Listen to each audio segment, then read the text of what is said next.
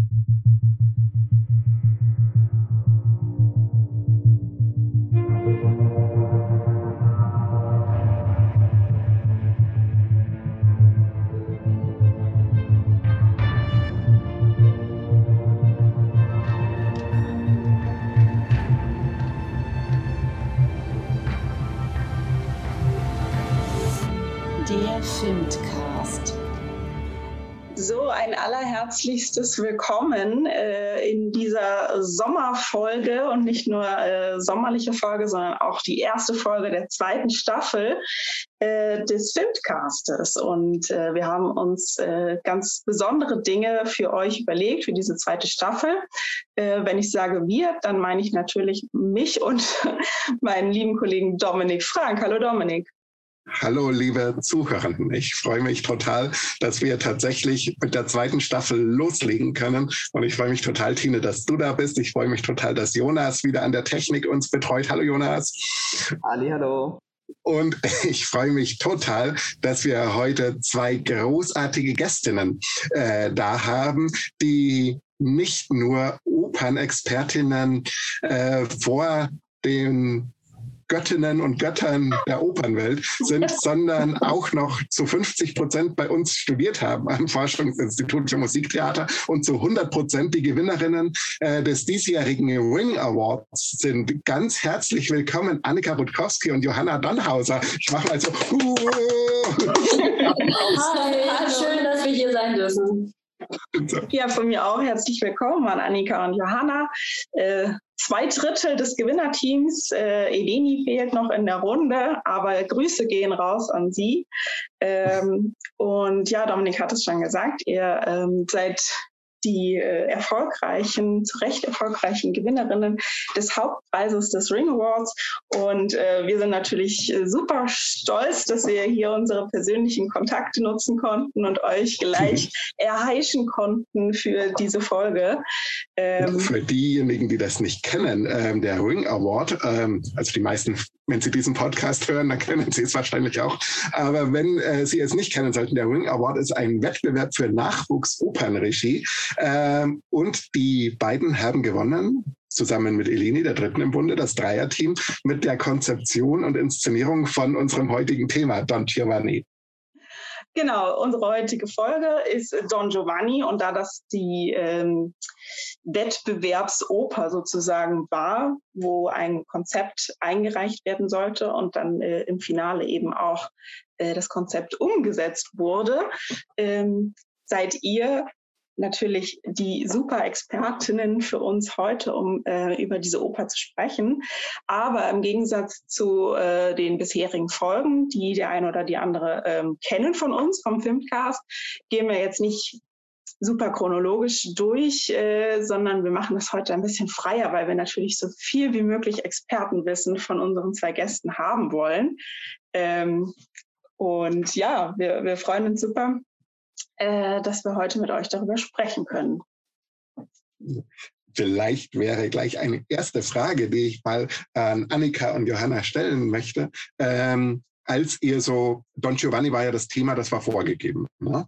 Ähm, als ihr zum ersten Mal davon gehört habt, ähm, was waren denn so eure ersten Assoziationen zu Don Giovanni? Also meine erste Assoziation war, oh mein Gott, wieso denn jetzt Don Giovanni? Wieso denn schon wieder Don Giovanni? Die zweite Reaktion war, äh, wenn ich das dazu erzählen darf, ähm, hat Annika die erste Idee eigentlich gehabt, ähm, für die sich bei uns vor allem im ersten Akt dann äh, erzählt und einlöst ähm, dass eigentlich Donna Anna die äh, Leading-Person ist im ersten Akt, die Don Giovanni ähm, zur Anzeige bringt. Und das war das ist jetzt auch schon drei Jahre her, eigentlich über drei Jahre, ähm, dass du diese Idee hattest. Und das war mitten in der ähm, eigentlich in der Hochphase äh, oder in der virulentesten Phase von Hashtag MeToo. Und, ähm, und wir fanden genau eigentlich verknüpft mit der Frage, warum jetzt schon wieder Don Giovanni? Warum erzählen wir das weiter? Ist das nicht total deplatziert jetzt in dieser Zeit? Ähm, und wir haben dann eigentlich festgestellt, nein, eigentlich ist es genau richtig in dieser mhm. Zeit. Es ist aktueller, könnte es eigentlich nicht sein. Und haben ähm, und die erste Regieidee war, ähm, Donna Anna in Verbindung mit Donna Elvira und allen anderen Frauen, äh, die wir nicht sehen, die Don Giovanni betrogen hat, ähm, diese Militré ähm, zu, zu verbinden und Don Giovanni vor Gericht zu bringen. Äh, ich hatte gleich äh, eine Nachfrage, weil äh, ihr habt gerade so dieses ähm, Gefühl beschrieben, so warum muss man das dann nochmal erzählen quasi und dann diesen Switch zu vielleicht gerade jetzt.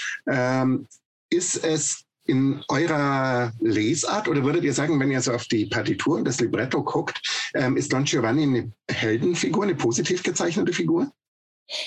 Ich glaube, er ist eigentlich ähm, alles. Also das, ist, das macht Don Giovanni ähm, letztlich zu einem so großen Faszinosum. Deshalb wird er auch immer wieder ähm, versucht, in unterschiedlichen Interpretationen einzufangen ähm, weil er ist ein großes Geheimnis. Mhm. Ähm, Mozart und Da Ponte haben ihm keine Arie, äh, in der er so einen Reflexionsmoment hat, ähm, geschrieben. Also wir erleben ihn als, ähm, als wahnsinnig intelligenten äh, Strippenzieher, als sehr manipulativen ähm, Verführer, äh, ein, jemand, der auch durchaus Manieren hat oder, oder so ein ja, genau, ein Stil. Also das ist kein, das ist kein Ekelpaket eigentlich. Mhm. Ähm, der ist, der ist aber ganz, also man kann, aber er, er, wie, er, wie er agiert, ist einfach sehr egozentrisch. Und, ähm, und ich glaube, man kann ihn eben in, in vielerlei Richtungen bringen durch, durch eine Opernregie. Aber äh, es gibt so keine eindeutige Antwort darauf. Und bei uns ist er, ist er eigentlich ganz viele, vor allem im zweiten Teil. Also im ersten Teil erzählen wir ihn durchaus psychologisch und ich glaube, so, das, da muss man immer aufpassen, weil das wird dann sofort so einfach und konkret, aber ähm, so Harvey Weinstein wäre so eine, wie so ein Pate eigentlich oder so ein Figurentyp, wie man ihn aktuell auch in der Medienlandschaft ähm, beobachtet. Das ist ja auch immer eine Art und Weise der Darstellung, also der medialen Darstellung und die haben wir benutzt, aber auch immer wieder gebrochen oder reflektiert und dekonstruiert oder ähm, so ein bisschen ja, ähm, mit einem Fragezeichen versehen im ersten, im ersten Teil. Und im zweiten Teil ähm, spaltet sich Don Giovanni in ganz, ganz viele Don Giovanni-Bilder auf. Also da hat man dann äh, unter anderem auch einen Bullador, also einen Don Juan mit einem großen Federhut und natürlich den großen phallischen ähm, Degen. Also eigentlich alles, so, was so in dem Stück drinsteckt, die ganzen Vergangenheiten, die ganzen Geschichten, die es an Don, Giovanni, Don Giovannis gibt. Also der zweite Teil ist wie eine, eine Meta-Ebene, wie ein Kommentar auf, auf diesen ersten, ähm, diesen ersten Teil, wo, wo wir einen Don Giovanni sehen, der eben verurteilt wird.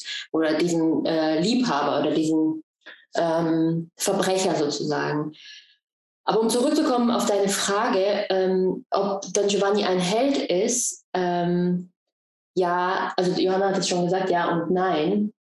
Ja, ich glaube, dass, dass äh, Mozart und Da Ponte, also Mozart und Da Ponte haben also äh, Don Giovanni wird ja gerichtet am Ende so. Es gibt, aber es ist keine Entschuldigung dafür, ihn immer wieder zu spielen. Trotzdem, also wir verdoppeln oder reproduzieren diesen, diesen Held und man macht sich so drüber lustig, ja, über all die, die, die Abenteuer, die er da erlebt und so. Es ist ein Amüsement irgendwie, aber eigentlich ist die Tatsache, was, äh, was er da verschuldet, eigentlich total ernst. Es ist ja auch keine Tragödie, ne? Also es läuft ja unter, hat ja ganz viele Buffer-Elemente und ich glaube Drama Chocosa, wenn ich äh, richtig, es wird geneckt auch Gott sei Dank, äh, richtig gemerkt. Ähm, vielleicht kann man noch sagen, äh, ob er ein Held ist, das ist letztlich eine, eine Frage, die gesellschaftlich konstruiert ist. Also der Diskurs macht ihn eventuell zum Helden, aber äh, das ist eigentlich ein, aber es wird im, in dem Werk, also zumindest in dieser Oper, ambivalent offen gehalten. Es ist immer in der Schwebe. Das ist vielleicht auch die Stärke des Werkes, weil ich finde, dass er selber sich natürlich zum Helden stilisiert oder auch von äh, Leporello, wobei bei Leporello könnte man psychologisch vielleicht argumentieren, er sich selber aufwertet, indem er auch seinem, seinen Herrn irgendwie äh, eben nicht als Nötiger oder Vergewaltiger, sondern als Kavalier und Verführer eben mehr darstellt. Ähm, und ähm, ja, so würde äh, Don Giovanni sich sicher auch darstellen. Ähm, er wird von den, von den anderen Figuren, gerade Donna Anna, eben als, als Bösewicht, als, als der Mörder ihres Vaters und so wahrgenommen. Und ich glaube, dass ähm, Mozart und da Ponte, wie ihr auch schon gesagt habt, das äh, ambivalent darstellen und ähm, so zweischneidig. Und wie wir das interpretieren, glaube ich, ist immer wieder neu oder es ist immer die Frage, wie wird es, wie wird es gelesen und welcher Schwerpunkt wird gesetzt. Was ich auch ähm, super spannend ähm, fand, was, was Johanna schon angesprochen hat, auf der einen Seite dieses, diese Typen, auf der anderen Seite auch, ob man jetzt psychologisch daran geht. Ich habe äh, in der Vorbereitung jetzt auch nochmal irgendwie verschiedene psychologische Ansätze äh, gefunden. Muss aber sagen, dass ich das alles sehr, sehr schwierig finde. Da haben wir ja, Dominik, auch in anderen Folgen schon drüber gesprochen, dass es immer schwierig ist, bei fiktiven Figuren da psychologisch ähm, zu kommen, geschweige denn irgendwie eine ähm, Diagnose zu stellen für mögliche ähm, pathologische Verhaltensweisen. Aber was ich sehr spannend finde, ist die, die Frage, sind es, sind es Archetypen, die wir sehen ähm, in dem Stück oder auf, auf der Bühne? Ähm, auf der einen Seite kann ich mir, oder würde ich sagen, diese Vorlage, die Fabel des Don Juan, äh, würde das, würde ich sagen, ja, da, das ist eher, sind es Archetypen, aber ich finde auch durch die, diese Gattungsmischungen, durch die Besetzung, durch die Frage, wer äh, singt denn wen, ähm, oder welche Arien. Also ich finde, da kommen, kommt auf einmal ähm, mehr Tiefe rein. Also wir haben ja, also gegen den Helden spricht vielleicht auch, ähm, dass, ähm, dass es eben jetzt kein Tenor ist, der, der da äh, von äh, äh, Don Giovanni, ähm, also Don Giovanni kein Tenor ist.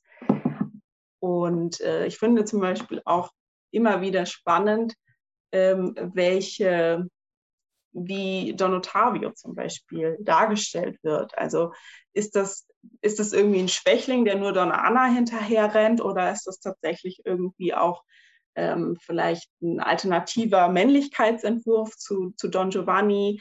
Das finde ich tatsächlich also total spannend, äh, ob, ob Don Ottavio so zur, zur komischen Nebenfigur ähm, degradiert wird oder vielleicht ähm, auch als komplexer äh, Charakter mit, ähm, mit mehr Interessen. Und ich glaube, dass die Anlage auf jeden Fall da ist beim Mozart und da Ponte, dass alle Figuren eine gewisse Tiefe haben. Total interessant, was du über Don Ottavio sagst, weil genau das hat uns, äh, hat uns eigentlich auch fasziniert, was das für ein aktuelles Problem eigentlich mhm. ist. Also ich finde vor allem die Frage ähm, überhaupt nach Männlichkeitsbildern ähm, stellt, stellt der Stoff auch. Und bei Don Ottavio ist das, ähm, ist das ganz offensichtlich auch ähm, die Frage von Dominanz in, in Beziehungsmodellen ähm, wird verhandelt. Also ob man jetzt die Beziehung von Donna Anna und Don Ottavio äh, sich anguckt oder Zerlina und Masetto, mhm. das sind ähm, ich finde, das sind, sehr, sind auch sehr menschlich gezeichnete ähm, Figurentypen. Also überhaupt keine Archetypen eigentlich.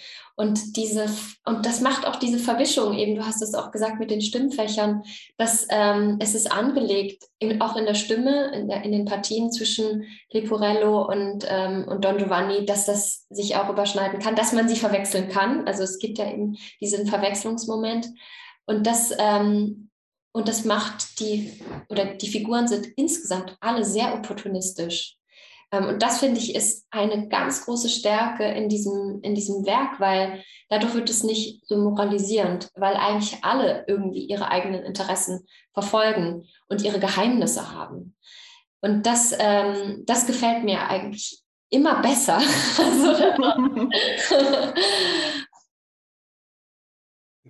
ich finde es total äh, spannend, weil ihr gerade Don Ottavio erwähnt habt und in diesem Diskurs ähm, Don Giovanni war ja nicht die erste Don Juan-Oper, die das Publikum damals gesehen hat. Und genau im Jahr davor in Prag äh, wurde eine Don Juan-Oper gespielt mit dem Sänger des Don Ottavio, dann ein Jahr später als Don Juan.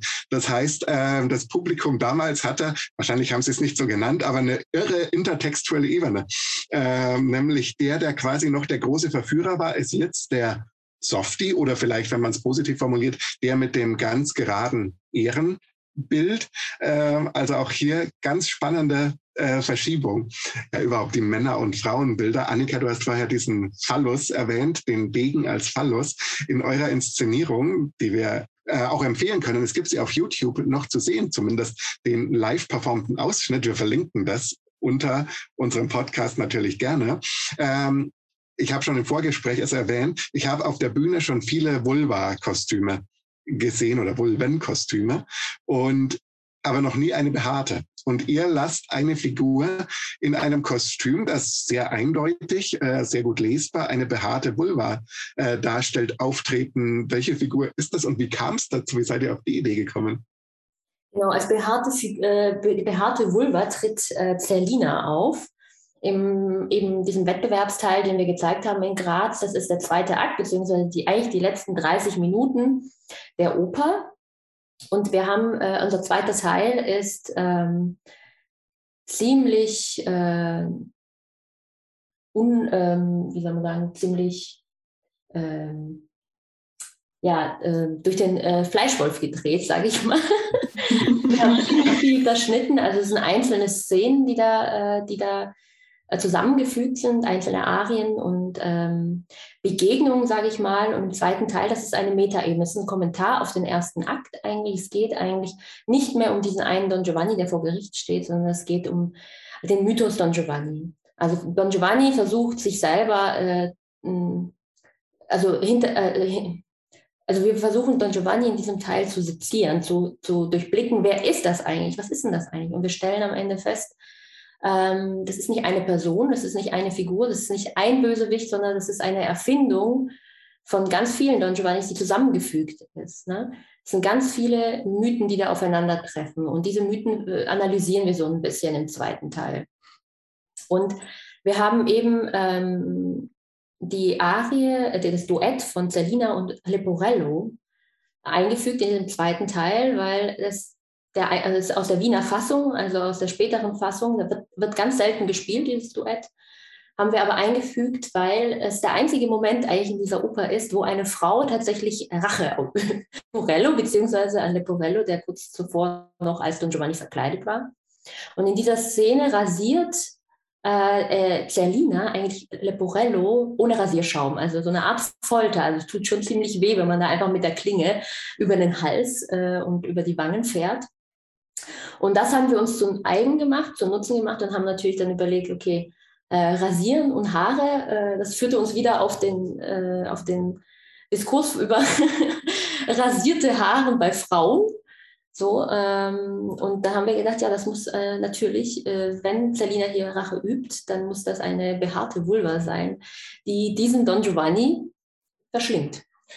Und dazu kann man auch sagen, also die Annika hat ja gerade schon geschildert, im zweiten Teil sezieren wir Don Giovanni, aber wir also das ist auch die Strafe. Also im, den ersten Teil schließen wir ab mit der Gerichtsverhandlung, wir ziehen das Finale 2 vor.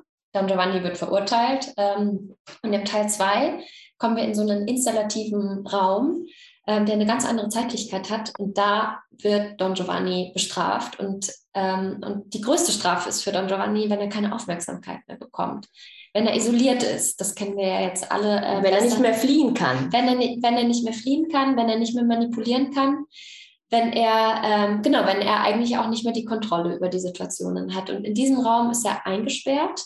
Ähm, und da begegnen ihm die Wiedergänger, ähm, sein, also seine Opfer letztlich, aber in einer total grotesken Verformung, sodass sie eigentlich auch immer wieder projizierte Ängste sein könnten, von denen wir ausgehen, dass sie, ähm, dass sie Don Giovanni hat. Also zum Beispiel, und da ist diese Vulva zum Beispiel ein, ein Versuch, ihn zu konfrontieren mit einer über, also sozusagen Don Giovanni, du willst ja äh, so viel Vulvas wie möglich. Und was passiert jetzt, wenn die mal so groß ist, dass sie dich eigentlich dominiert? Und da kommt so ein bisschen dieser ähm, ja, diese, diese Urangst des Mannes, eben, dass der Penis äh, ab äh, verschwindet im, im weiblichen äh, Geschlechtsorgan.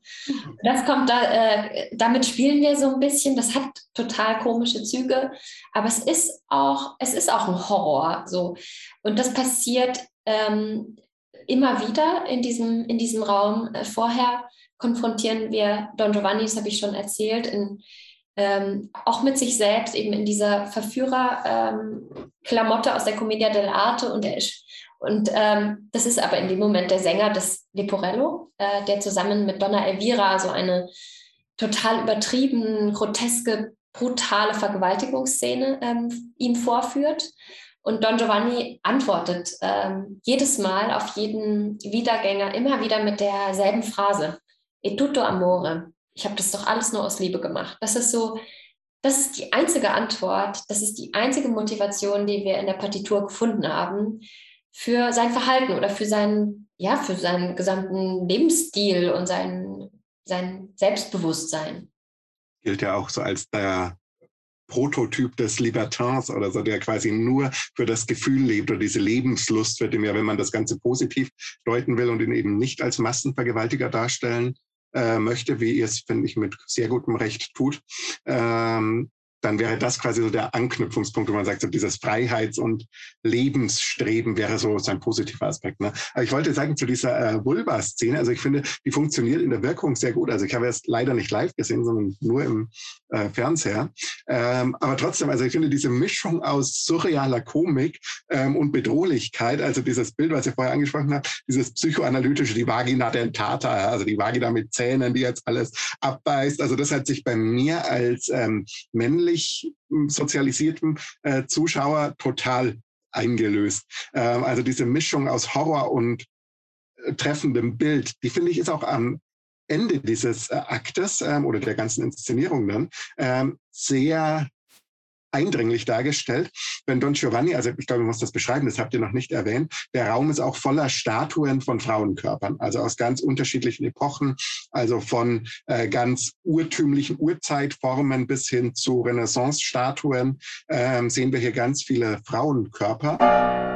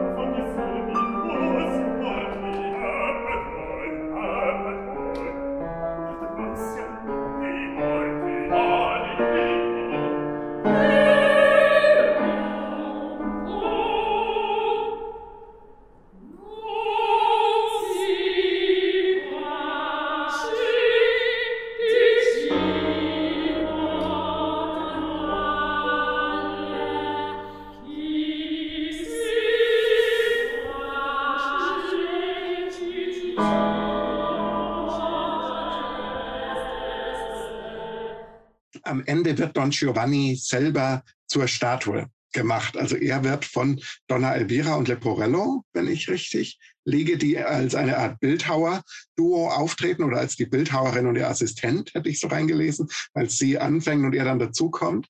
Ähm, und Don Giovanni wird quasi eingeweißt mit weißer Farbe und er sieht aus wie eine Kalkstatue. Also er wird zu seinem eigenen Denkmal. Und das fand ich vom Gucken her, jetzt müsste man sagen, ob ich da auf der richtigen Interpretationsfährte bin, ähm, er wird quasi einerseits verewigt im Sinne von der Mythos wird, aber gleichzeitig wird er als Mensch auch eingefesselt in quasi so ein ganz enges Gefängnis.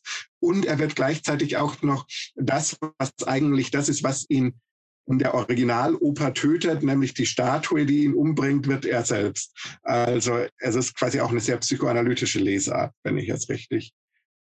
So habe ich es zumindest gelesen. Wie würdet ihr es sehen? Ich glaube, du liegst total, also du liegst total richtig. Ich finde es sehr schön, wie du es beschreibst. Ähm, ich glaube, dass der Raum auch sehr interpretationsoffen ist. Wir ähm, haben für uns ähm, eigentlich, wir haben es immer ein Archiv äh, als Archiv benannt. Man muss vielleicht dazu noch erzählen, mhm. ähm, im ersten Teil ist der Raum ein Gerichtssaal, ein hyperrealistischer Gerichtssaal. Und da gibt es eine Statue, die eine sehr wichtige Funktion einnimmt, die Justitia, die, äh, die Patronin der Gerechtigkeit. Und die ersetzt ähm, den, den Komtur, der bei uns der Richter wäre, aber der wurde ja von Don Giovanni bereits getötet. Ähm, und dies, diese Figur ist immer noch anwesend, aber sie hat sich wie vervielfältigt ähm, im, im zweiten Teil. Und der Gerichtsraum ist zum rechtsfreien Raum geworden. Der ist sozusagen zum verwahrlost, verwahrlost zum Dachboden eigentlich, zur Abstellkammer genau, geworden. zur Abstellkammer, wo eben diese Statuen, diese weiblichen, beziehungsweise es müssen nicht nur weibliche Statuen sein letztendlich, ja. glaube ich, weil da sind ganz viele Opfer, glaube ich, von Don Giovanni äh, wurden irgendwie nie erzählt. Ganz viele Geschichten wurden nicht erzählt. Und jede dieser Statuen in diesem Raum, in diesem verwahrlosten Gerichtssaal, ist wie so eine Geschichte, die eben nicht erzählt wurde. Eine, die halt einfach in diesem Archiv abgestellt wurde und vergessen worden ist. Aber da, da dieser Archivraum ist eben total interessant, weil das ist ja ein Raum, in den kann man immer wieder reinkommen und die archivierten Geschichten eigentlich rausholen und äh, könnt, man könnte sie erzählen. Genau. Da haben wir uns auch, das, da, da wir jetzt hier in einem wissenschaftlichen Podcast sind, ganz kurz ähm, rekurrieren auf Aleida Assmann, die ein äh, sehr inspirierendes Kapitel geschrieben hat, über, die sich mit Erinnerungskulturen beschäftigt, über das Verwahrensvergessen. Und ich finde das ein wahnsinnig spannendes Phänomen. Und da schreibt sie ähm, eben genau von äh, also historischen Episoden oder den Antihelden der Geschichten, den Vergessenen, die schon irgendwie ähm, dokumentarisches Material hinterlassen haben, das in irgendwelchen Archiven ähm, deponiert ist, aber eben nicht im aktiven Gedächtnis weiterlebt. Und sie schreibt da, und das fand ich, hab, oder das haben wir eigentlich als Appell auch ähm, verstanden, die Kunst ähm, ist in der Lage dazu, diese Stoffe aus dem Verwahrensgedächtnis wieder ins aktive Erinner, äh, Erinnern ähm, sozusagen zu reanimieren. Und, ähm, und das ist ein, ja, das war, das war für uns wirklich ein sehr inspirierende Quelle. Und genau Was ich so toll finde an dem Bild, ist, dass es quasi die Registerarie, die ja auch so eine Art Mini-Archiv ist, so ins unfassbar Große aufbläht und aus so einer ganz anderen Perspektive betrachtet. Also das fand ich total stark beim Gucken. Weil ich dachte so, oh, ja klar, wir sind in Leporellos Notizbuch. Ja. Stimmt, ja, das ist äh, ein sehr schönes Bild. Ich hab, äh, würde gerne noch mal fragen, weil ähm, ja nicht nur Aleida Aßmann ähm, Texte äh, geliefert hat, die, die euch irgendwie weiter beflügelt haben, sondern äh, ja auch George Sand. Und da würde ich gerne mal von euch wissen, wie es dazu kam und wie ihr das eingebaut habt. Ähm, soll ich mal erzählen? Ja, ja, kannst du erzählen. Also es war einfach, glaube ich, der, der ähm, Idee geschuldet, dass man eben in diesem zweiten Teil ähm, erstmal so eine Mythosforschung betreibt. Also was für Don Giovannis gibt es denn überhaupt? Genau, und da haben wir uns natürlich äh, gefragt, haben sich dann auch weibliche Autorinnen für diesen Stoff äh, interessiert? Hatten die sich irgendwie bemüßigt gefühlt, auch eine Don Juan-Fassung zu schreiben? Und da sind wir übrigens in der Unibibliothek in Bayreuth yes, yes. ähm, auf, äh, auf ein, ein, äh, ein, kulturwissenschaftliches Werk gestoßen, das so äh, diese ganzen Don Giovanni ähm, Versionen so aufgefächert hatten. Und da gab es ein Mini-Kapitel über Georges Sand und das war so despektierlich geschrieben. Also ähm, und es hat mich aber trotzdem total interessiert. Und dann haben wir das, haben wir das gesucht. Es ist, ist gar nicht so leicht zu bekommen. Die deutsche äh, Übersetzung ist auch vergriffen. Und Georges Sand hat eine wirklich radikale Abrechnung. Deshalb heißt unser, äh, unsere Inszenierung auch in der, im Untertitel Abrechnung ähm, auf Don Juan im Allgemeinen verfasst. Es beginnt mit ähm, Verflucht seist du, Don Juan. Du siehst das. Qui es-tu et pourquoi ton amour fait-il tant de mal? Also, wer bist du und warum äh, kann, man dich ohne Schmerz kann man dich ohne Schmerz nicht lieben? So haben wir es übersetzt, genau. So beginnt das Buch und das war schon, wir haben das gelesen, aufgeschlagen, gelesen und uh, das passt total gut. und dann kommt eben ja diese, diese Anklage, und, ähm, und das ist wahnsinnig poetisch, das ist wahnsinnig kraftvoll, das ist auch seiner Zeit voraus. Also sie sagt zum Beispiel, ähm, dass Don Juan quasi wie ein, also ja, völlig skrupellos über die Frauen und die Familien hinweggeht und ähm, die Väter der geschundenen Frauen mit Blut und Kot beflecken wird. Und das sind natürlich Bilder, die erwartet man eigentlich nicht im Mitte des 19. Jahrhunderts. Und auch, dann, äh, auch Georges Sand ist eine, ist eigentlich genauso eine Geschichte, wie wir sie mehr erzählen müssten. Wir sollten nicht weiter die Da Pontes äh, verherrlichen, sondern ähm, auch über, über solche KünstlerInnen, die im Kanon vergessen werden, ähm, mhm. erzählen und deren, deren Werke einfach auf die Bühne bringen. Und das war der Versuch unserer Einrichtung, dass wir strukturell die Partitur äh, um diese weiblichen Stimmen auch ergänzen. Wie würdet ihr da so die Chancen im normalen Repertoire-Opernbetrieb für solche Konzepte sehen? Also gerade so das Aufbrechen der Partitur, ähm, das Hinzufügen von Fremdtexten, vielleicht auch das äh, wenn man auf der simplen Ebene das Umstellen von Nummern, aber vielleicht auch die Hereinnahme von anderem musikalischen Material. Wie schätzt ihr die Chancen ein, dass sich das durchsetzen wird? Also äh, man muss dazu sagen, die Ausschreibung des Ring Award war ja genau darauf auch ausgelegt. Ne? Das war zum ersten Mal so, dass sie auch äh, explizit gefordert haben, dass man eben sich mit dem äh, Werktext, äh, Musik und auch Bearbeitung sozusagen vornehmen kann. Mhm, mhm, ähm, aber ich glaube tatsächlich, dass das, also ich meine, das ist mit den Rechten immer nicht so einfach. Ne? Bei Mozart ist es schon äh, einfacher. Aber ich glaube, dass das mehr und mehr kommen wird, ähm, dass man äh, viel kritischer mit den Werktexten umgeht. Und das ist im Schauspiel ja sowieso viel extremer als in der Oper, aber ich glaube, dass das Interesse da auch in der Oper äh, zunehmend steigt, ähm, weil man wirklich genauso wie bei Don Giovanni eben äh, versucht herauszufinden, was sagt das heute und ist das überhaupt noch angebracht. Ne? Es wird so viel diskutiert über Political Correctness und äh, äh wie werden das Frauenbild zum Beispiel, das wird ständig äh, analysiert und das ist immer so eine Waagschale auch in der Gesellschaft. So, und ich glaube, dass das in der Inszenierung, in den Inszenierungen, in den Operninszenierungen immer mehr kommen wird. Ich finde auch, man merkt eine größere Offenheit und also bei uns, wir hatten natürlich äh, den Vorteil in der Bearbeitung, dass wir nicht mit dem gesamten Orchesterapparat äh, es zu tun hatten, sondern ähm, unsere Fassung für Klavier und Stimme dann einrichten konnten. Das macht es natürlich so in der Bearbeitung ein bisschen einfacher. Aber ähm, mit, dem, mit dem Sängerensemble, mit dem wir arbeiten durften, äh, da waren wir total begeistert. Es gab eine ganz große Offenheit ähm, gerade die, davon haben wir noch gar nicht erzählt, die, den großen Eingriff, den wir eigentlich gemacht haben, ist, dass wir den steinernen Gast, also den, den Komtur, die göttliche Instanz äh, für Frauenchor oder teilweise auch für Frauenstimme einfach ähm, eingerichtet haben. Weil wir, das war eigentlich so der, das ist der größte Stör, Störfaktor. Ähm, wir fanden schon die Frauencharaktere in der Oper stark, aber warum rechnet am Schluss so eine Bassstimme, so, so, eine göttliche Instanz. Ja, genau, das war eben die grundlegende Frage. Irgendwann, als wir uns mit dem Stoff beschäftigt hatten, fiel mir eine kleine Regieanweisung relativ weit hinten, also kurz bevor Don Giovanni, also eigentlich als Don Giovanni, glaube ich, schon verschlungen ist von der Hölle, steht irgendwo, die äh, Gerichtsschreiber äh, sind auf dem Weg oder so. So ganz klein. Und dann war natürlich die große Frage, ja, äh, wieso wird hier eigentlich von äh, dieser göttlichen äh, Figur oder irgendeinem so aus dem Jenseits kommenden steinernen Gast äh, abgerechnet und nicht von äh, der Justiz? Wo ist denn die Justiz in diesem Stück? Wo sind die Richter, die darüber Don Giovanni verklagen? Ja, aber das kann ich dir sagen. das ist ganz egal, weil die tausend, über tausend Frauen sind kein Problem. Das Problem ist der eine ermordete Mann. Also ich glaube, das ist tatsächlich die Logik. Ich glaube, ja. der steinerne Gast kommt nicht, weil er nicht per se wegen der geschändeten Tochter, äh, sondern wegen des Mordes. Äh, ich glaube, das ist tatsächlich, äh, und ich glaube nicht, dass sich der Kommentatore als Rächer der entehrten Frauen sieht. Also das würde mich wundern. So hatte ich es zumindest noch nicht gelesen. Das ist richtig.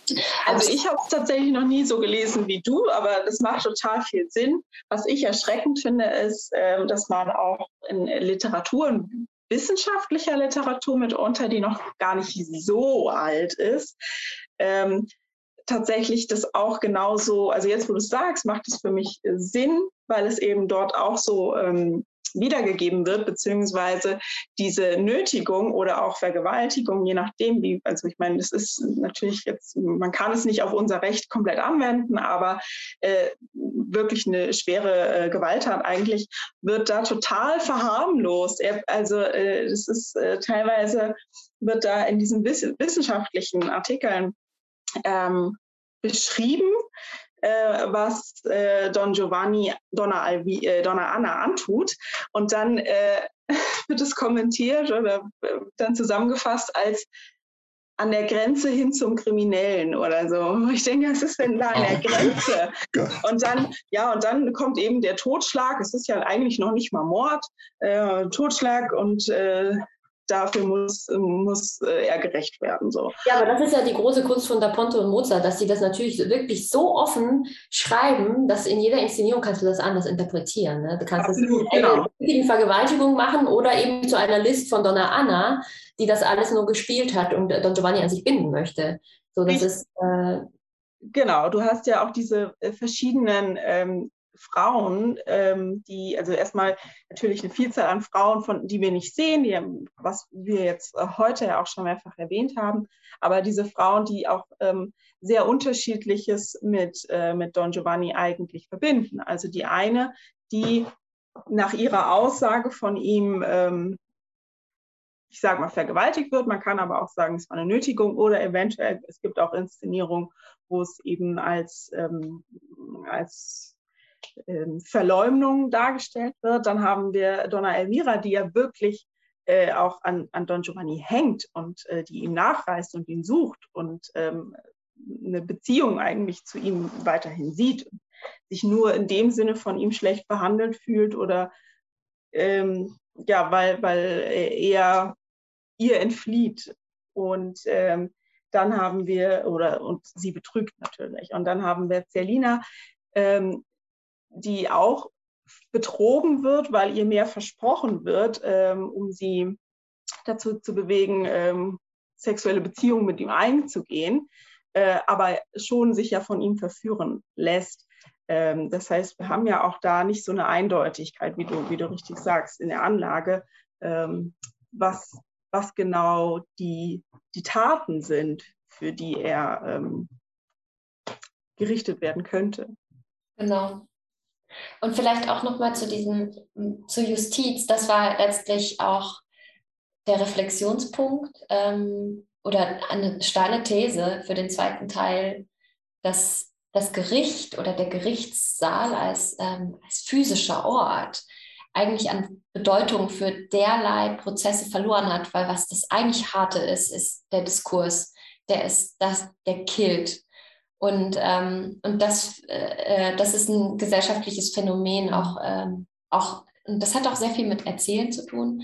Aber genau das, ähm, das ist eigentlich das, was der zweite Teil auch verhandelt in diesem. Genau, dass diese Fälle einfach gar nicht mehr im Gericht, in, in einem klassischen Gerichtssaal verhandelt werden, sondern das wird äh, öffentlich in sozialen Medien ausgemacht und da können Leben äh, kaputt gehen oder auch ähm, ja, kann auch der, es kann auch den richtigen treffen. So. Also man weiß es.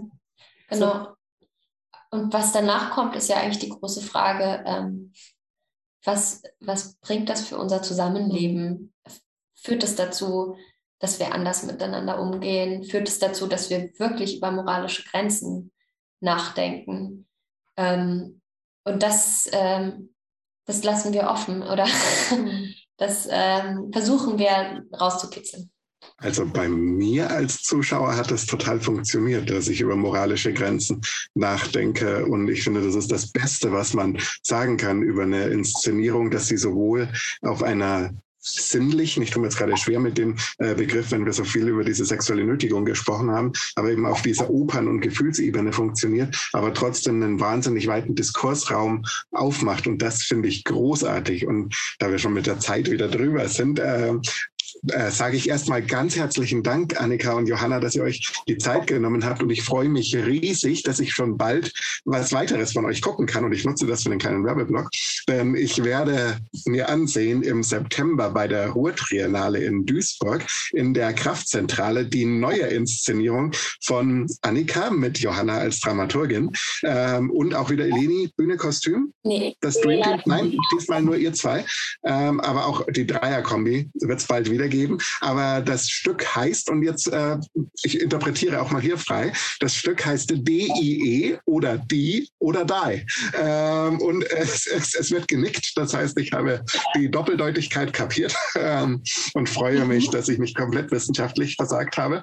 Ähm, es wird eine musiktheatrale Arbeit, die alle Grenzen sprengt. Es kommen Rapper vor, es kommen SängerInnen vor, es kommen äh, Kohlezeichnungen vor, habe ich gelesen. Also ich weiß ehrlich gesagt gar nicht, was mich erwartet und ich freue mich hier richtig drauf.